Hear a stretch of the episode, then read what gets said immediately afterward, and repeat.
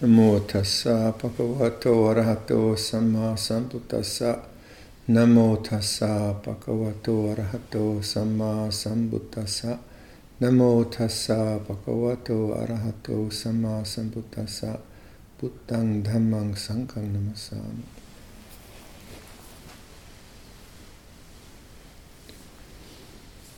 Had a very nice day. Thank you for all your kindness. Very, very touching. Um, in the one of the last readings from the island, Ajahn I think.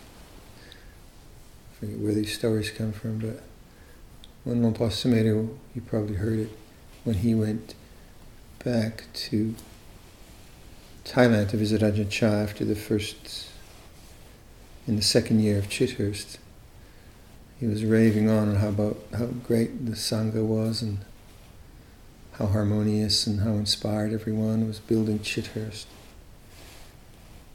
How great it was. And Lumpur Cha just said to him, You won't learn anything there. Get it? Lumpur Cha. So we tend to say, Wow, yeah, that's great. And we all want that. But if you think about our search for happiness or enlightenment, whatever, whatever you call it, can it possibly be an object or an objective experience? Is that what we're looking for? When we get something that we want, we've been looking for it, searching for it. Is it the object that's important, or is it the end of wanting? Isn't that what we're searching for, the end of wanting? And that's the mistake of the puthujjana, is that thinking that because the object satisfies in some way, then more objects would be where it's at. And so the pursuit of objects is the delusion.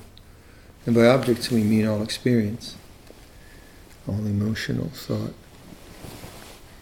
uh, furniture, new chisels, new cars, and yet and we need things. So we have a we'll have a new truck soon.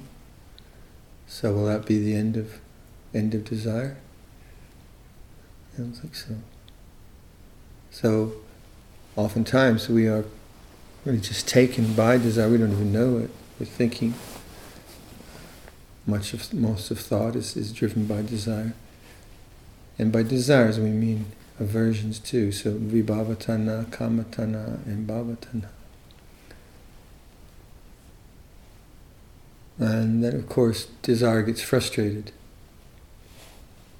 And it's in the frustration of desire that we have a chance to notice desire. And in the frustration of desire, if we are um, convinced that the way out of that frustration of desire is then to seek a, an object, an experience we had in meditation from a memory or a distraction into whatever we do. If we think that's the way to go, then that opportunity of seeing the frustration of desire and not going the pathway of pursuing objects, but going to the pathway of patience and non grasping, and we miss that opportunity. And if we miss that opportunity, then the strength of that kind of desire will come up again in a more uh, strengthened form. Because that's what we've done. That's the habit we've created. That's the karma we've created when desire is frustrated. So desire gets frustrated, and rather than bearing witness to that, of frustration of desires like this, being patient, we move to another object, and that's samsara, aimless wandering.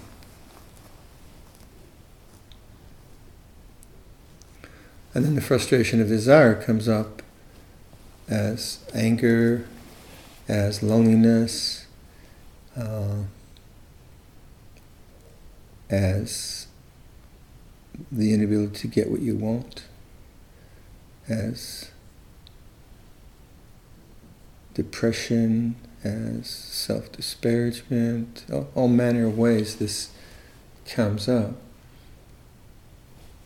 In our, in our task, the four tasks we have in the Four Noble Truths, is really to first and foremost look at frustrated desire and make it conscious. If we don't do that, and we just ricochet from one thing to another, then we, we're not really in the ball game, we're not in the park. So, doesn't have to be a big thing. Can be just frustrated with your meditation or just being critical of what other people are saying. So like we'd like would like all of us would like everyone to be a certain way, to be whatever. So some you might find one monk is too loud, one monk is too quiet, um, whatever it is. And then the mind, because it doesn't like that, obviously it, it feels frustrated, and what does it do? It becomes critical or angry or, or removes itself from the situation. Boy, I don't want to be bothered with this, running away, um, absorbing into something, whatever it is. So the frustration of desire is very much the way Ajahn Chah um, taught. That was his one of his techniques or one of his methods. Um, not not the suppression of desire, but just creating situations. And monastic life has that of of actually going against the pursuit of desire. Um, and he was very powerful that way. He was very very uh, fearless that way, and very few monks would do that, especially in the West. Very few monks are interested in doing that, and I, I, I don't think Western disciples would actually. I think they leave. I think they leave, certainly. But, uh, so in, in our life here, we have much more opportunity for fulfilling desire than th- that existed in Thailand at the time I was there. Much more food, much richer uh, cultural experiences, much richer ways of engaging the intellect. Um, um, heck of a lot of coffee, and so on and so forth. So, so the avenues to um, desire are, are limited, but they are much, much more available, say, than, than a forest monastery in Thailand in those days. Even in Thailand now, the opportunities are more. Uh, because it's a richer culture, and that's just the way it is. So, um, the way one operates in this monastery really is very personal that way. We have, obviously, we have boundaries. So, the very obvious ones are that we live celibate, that we have our Vinaya discipline, that we have our hierarchy, that we have duties and responsibilities, that we have routines that we are expected to to um, go to. So those are places where you can look at wanting and not wanting. So wanting to go to a puja or not to go to a puja or not wanting to do a job or wanting to do a job. They're little things, but if you keep if you keep attention on the frustration of desire, um, and you keep your eye on that, you get better and better at it, then that leads to the end of desire. And in the ending of desire, that's what we're really looking for. That's what the Buddha suggested. Our, our, our search for happiness comes in the end of desire rather than in getting some perceived experience of what we want. That's, that's not the worldly way. Yeah?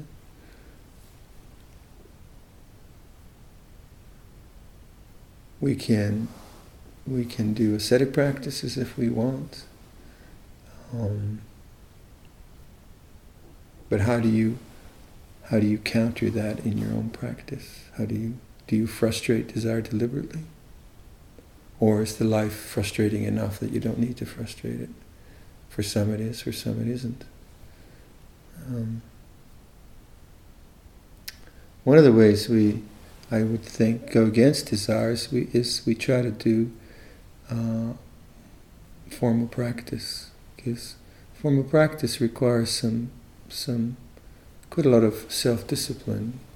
When, when we don't have a retreat, we don't have a structure um, to actually not just fill up the time that, that comes to us that where we're not engaged in, in group activity to to create some space there where we're doing formal practice. That's one way to go against desire. Because because formal practice isn't very exciting, it's not very interesting. Um, and to sustain, like you have to do a 10 day retreat, yeah, it's quite nice to do, but to do it day in and day out for years and years and years and years is, is, is a kind of discipline that goes against um, the, the, the more interesting way of like absorbing into whatever you like to absorb into. So do do reflect on that. Try to the times you have in the afternoon. Um, try to really develop more formal practice. I, more, I, I, shouldn't say that, but um, look at how much for, formal practice you're doing and see. So is that like, um, how am I using that time?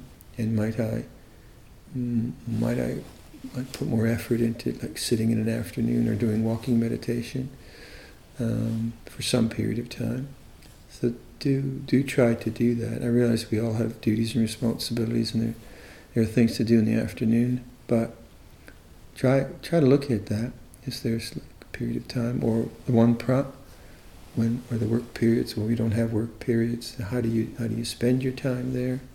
Formal practice is very very, very useful, very important, and it goes against desire. Um, so going against desire is also frustrating desire, isn't it? You're doing it deliberately. It's not huge. It's not huge, but it has a it has a, an effect. And, and of course, one of the ways we do that is we make adhitthana, We make determinations to go against some desire pattern that we have, not in a way of self mortification, but in the way of investigation. Got to look at the, the activity that we're doing and understand desire and the frustration of desire and the end of desire. The end of desire. With each other, if we're, if we're like feeling uh, critical of each other or judgmental of each other, um, to look at that as, sure, well, you know, we, there is training and so on, but a lot of it is just uh, the wanting a person to be other than they are. So sometimes that comes out as um, just in, an inner judging all the time. Sometimes it comes out as sort of um, rude behavior or or um, gossip. That can come out that way. Um, so that if it's grounded in, in aversion, uh, it, feel, it might feel good sometimes to counter someone with aversion or gossip about them with aversion, but the result in your mind won't be peaceful. And that's the frustration of desires, aversion. So you, you look at that very sense of self and other, and you and you try to make conscious the other's behavior, and if it's within our norms, then you can look at, at the very sense of, of uh, wanting the person to be other than you are, because that defines both you and them, doesn't it? And as you look at that, that's that you, and not just believe in it, you're frustrating desire by looking at this uh, annoyance or aversion at someone, aren't you? So you're not just following the, the, the easiest way to criticize them and judge them and gossip about them, but you're actually looking at what is? Why do I why do I resist this person's behavior?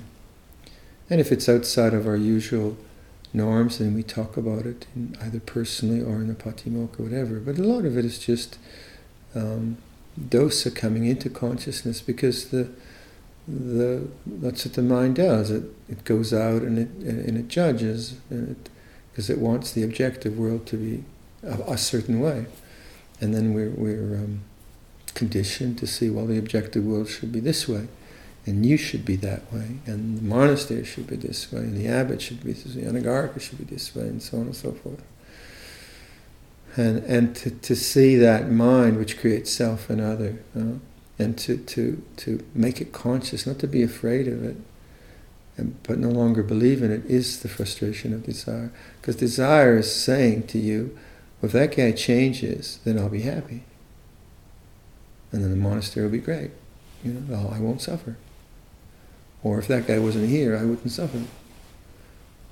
Or if that guy, you know, acted differently, talked differently, did more, did less, um, then I'd then I'd be all right. And so there's aversion. It's not so conscious. Obviously, you know, we're not so conscious of it because we just jump into modes of criticism and, and, and aversion in ways that are uh, not not quick. They're very quick. That's one way that we can frustrate desires by awakening to aversion as an object and not becoming the subject of that belief system, that per, that kind of projection that we put onto each other. Time, time is of course uh, the great conveyor of desire. So the mind always moving to the future. Um, this kind of constant sense of becoming, or even your meditation trying to find an experience, looking for an experience, um, or trying to reproduce an experience you had last time or last year. So, so in meditation, very very important to to contemplate the timeless, to to kind to kind of mm, what is that? Man's curiosity searches past and future and clings to that dimension. But to apprehend the intersection of the timeless with time is the occupation of a saint. No occupation either, but a life lived in love, ardor, selflessness, and self surrender. You know, this intersection of the timeless with time is something that that is uh, what spiritual life is about. And the desire, desire is always about time, isn't it? Uh, you think about how resentment works. Say if someone uh, did you a bad turn, and uh, then later on you you that memory comes up of having been hurt by someone, insulted or belittled, whatever it is, and that that memory is very unpleasant. It's very unpleasant, and rather than be with the unpleasantness of that, there's desire to get rid of it. And what do we do? We blame, and that's called resentment. We blame the person, and we think we think uh, averse thoughts, and we feel very justified, and other others will agree with you because it was true. But but we've ensnared ourselves in self-view, self and other, self and other. That's time. That's memory. And it's very real in a sense that, you know, memory is real, but um, the creation of a self, that's not real. That's not necessary. So, so we awaken our resentments this way. And the future. So if you've had a run-in with someone and some negativity, then you think, oh, what am I going to say to him? Or I've got to say something, or I don't want to see him again. Oh God, I have to go to puja. And the mind starts to think of the future and having to relate to this person where there's been some negativity. And that's time. And that's craving, the, cra- the fearfulness, the anxiety, the what am I going to do, trying to figure it out. That's, that's craving time. So, so in meditation, what one of the things we're really trying to do is really to look at that whole movement of past and future and go beyond it, at least in one sitting. By beyond it, I mean you're continually remembering the present moment cutting through the sense of time that's created in thought. By knowing the way things are, knowing the way things are, the breath or just suchness, whatever it is. And if you if we do that in a in a meditation, rather than trying to get some experience in meditation or or um, you know attain to something, but rather just keep it quite simple, and and look at present moment awareness as a as a training as a training, then there's a lot of power in that half an hour of meditation. There's a lot of power then which then highlights for you during the day this, this how sense of self is created in time. Constant. Yeah? And then all the anticipations or worries or fears or, or resentments or fantasies, they're all bound up in time. So you, you start to get a very simple method of breaking through those habits by just saying present moment awareness.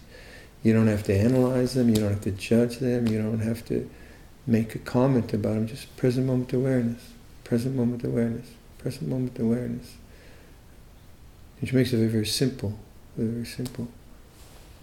Now we do need to think about the future, certainly, um, and we need to plan, and, and there are you know, projects to do, and finding the difference between functional time that we operate in and, shall we call it ego time, self time, I making, my making.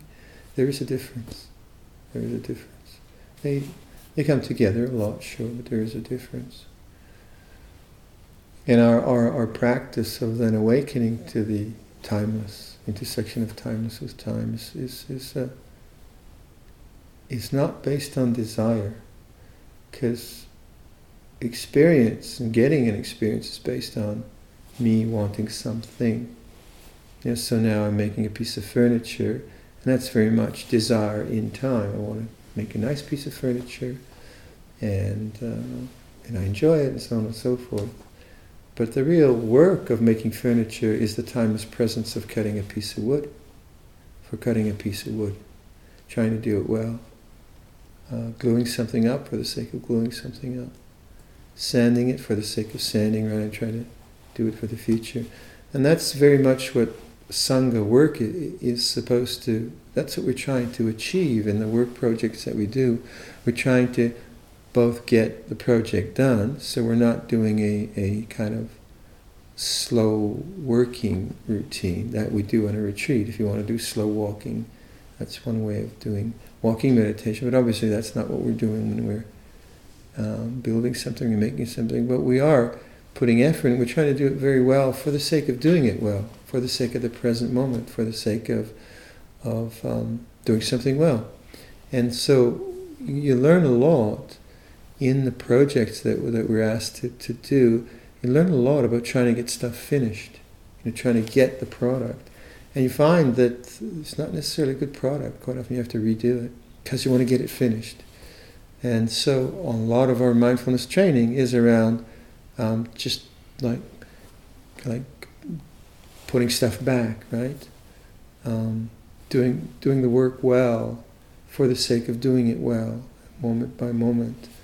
And and the and the habit of trying to get something finished is very strong, isn't it? Um, now, it might it might seem like uh, you you're not so efficient if you if you really just rush to get it done, but it's not true actually. If you do something well, uh, you'll find that each each step that you do it has a foundation for the next step for the next step, and it's very satisfying.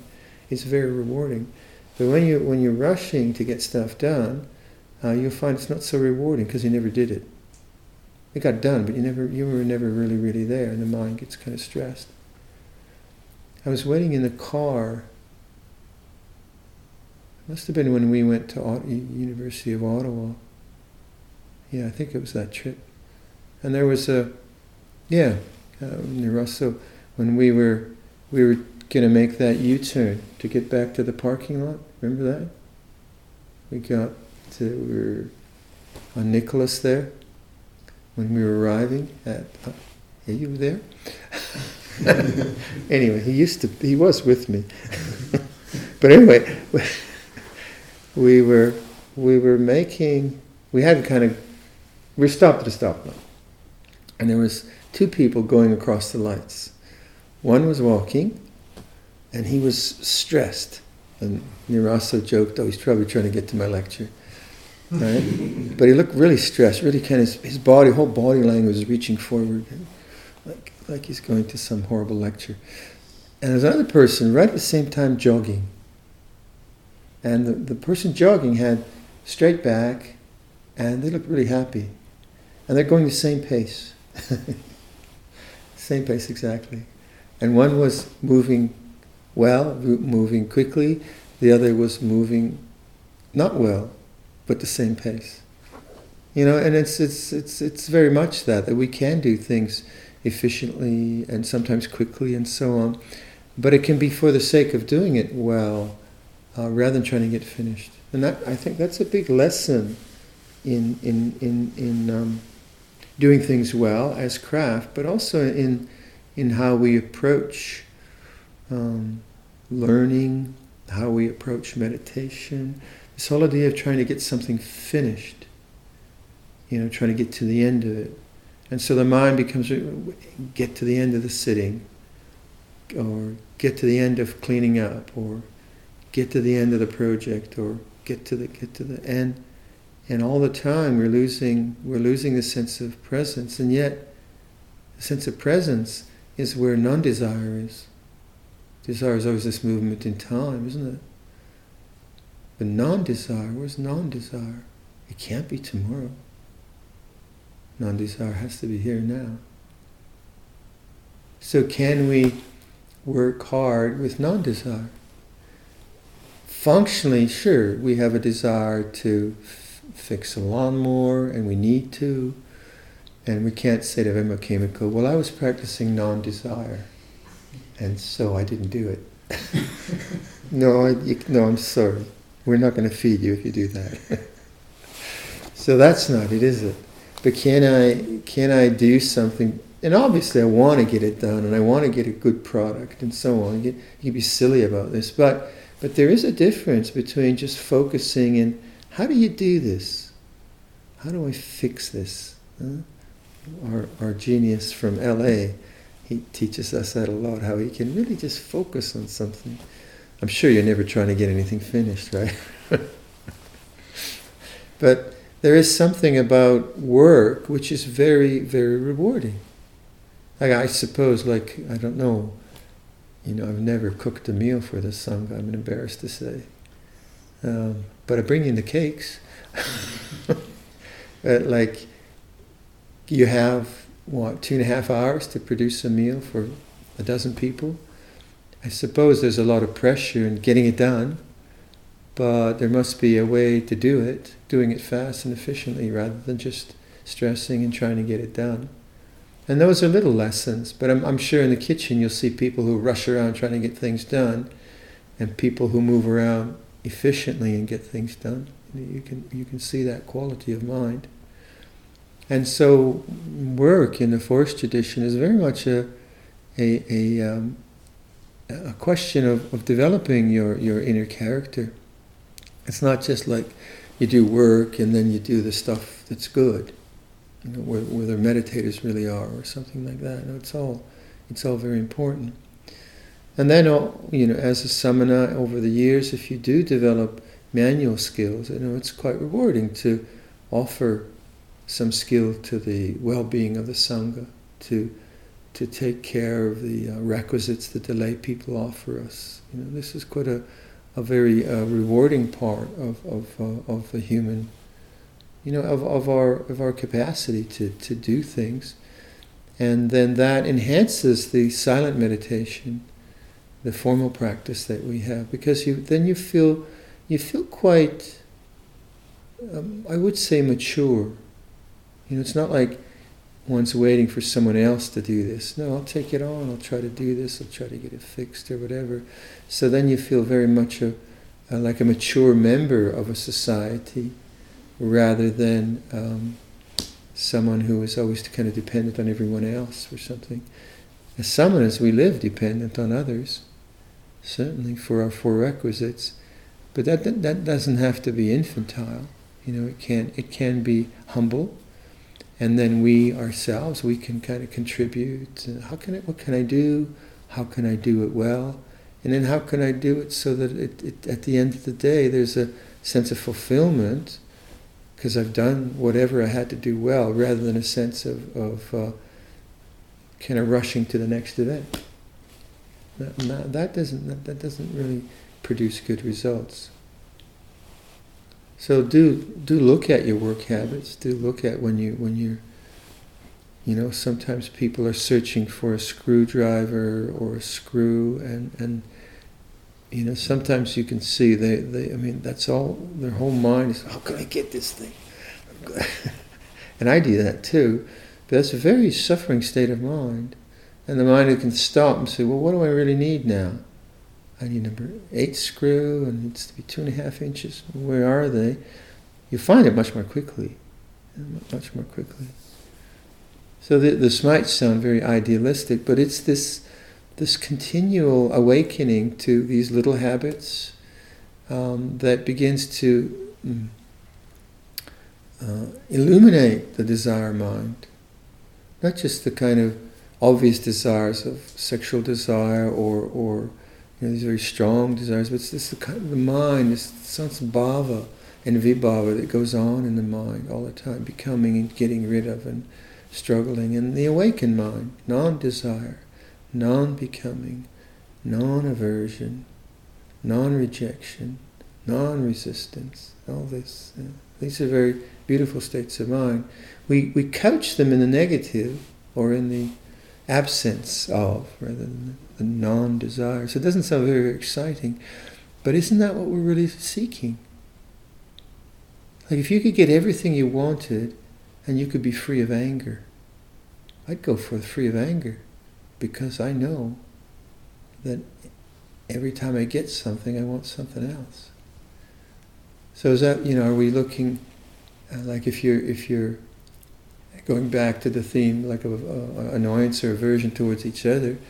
Um, is that where's freedom there? Is freedom that everyone else behaves the way I want them to, or is freedom lie in non-aversion? I think I'd choose a non-aversion because the other won't work.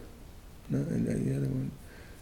And that's to me what the third noble truth, or cessation, or nirodha, is saying that you know our real home is non-desire, non-becoming. So when we when we when we couch it in terms of like when we use words like cessation, it sounds like you know you reach some cliff edge and then you're off and it's never have any desire. Maybe that works that way. But also, it does work in terms of noticing non desire. So, just like waiting for the meal, you know, waiting around, hearing me tell jokes, just to tell the same story again and again. Poor guys. Uh, and then the mind just starts to think or whatever, but just like to brighten the mind in those times of waiting, non desire, no thought, not the future no time. And these, these times where one is waiting for something to begin or waiting for something to end, the mind just usually, you know, can very easily just pick up thought. Go with the worry, go with the resentment, go with the fantasy, but actually using those times of, of, of awakening non-desire. What would non-desire feel like? Non-resistance. What would that feel like? So this, this sense of inquiry, Dhammavicaya, is, is a very brightening kind of possibility in our, in our conscious experience because habit is very dulling, isn't it? Blah, blah, blah, blah, blah, blah. And then aversion is very dulling too. You're just trying to get rid of the blah, blah, blah. That doesn't work. But brightening the mind with a question. What does non-desire feel like? And you're not looking for uh, uh, an answer in thought. You're just noticing. And that's the reflective mind. And that might apply to whatever habits you have. You know, that kind of question like, what does resentment feel like? And then you're awake to resentment rather than resenting. What does the future feel like? When is the future? These kinds of questions. So, um, yeah, the practice, you know, the practice is 24-7, isn't it? But um, the, the idea of forest monasticism is to, to really integrate everything all the time into this liberation of the heart from desire. And, and it's when, again, when we, when we really awaken is when desire is frustrated. And that's the point. That's the point. Are we, are we interested in non-desire? in the frustration of desire, or do we make a choice to desire? And right there is the point of, of liberation or of further uh, embed, embedding in the whole in the whole samsaric cycle. All right, I'll leave that for your reflection.